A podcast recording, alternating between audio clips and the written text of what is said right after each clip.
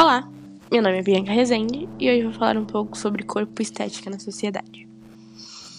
Bom, se olharmos para a mesma cultura, mas em épocas diferentes, conseguimos perceber que os padrões existem desde sempre. Mas só hoje nos demos conta do prejuízo que ele pode trazer.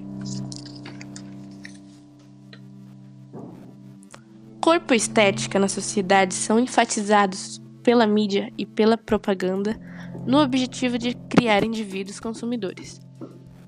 Pois a sociedade é composta pelo sistema econômico e padrões que estamos entrelaçados.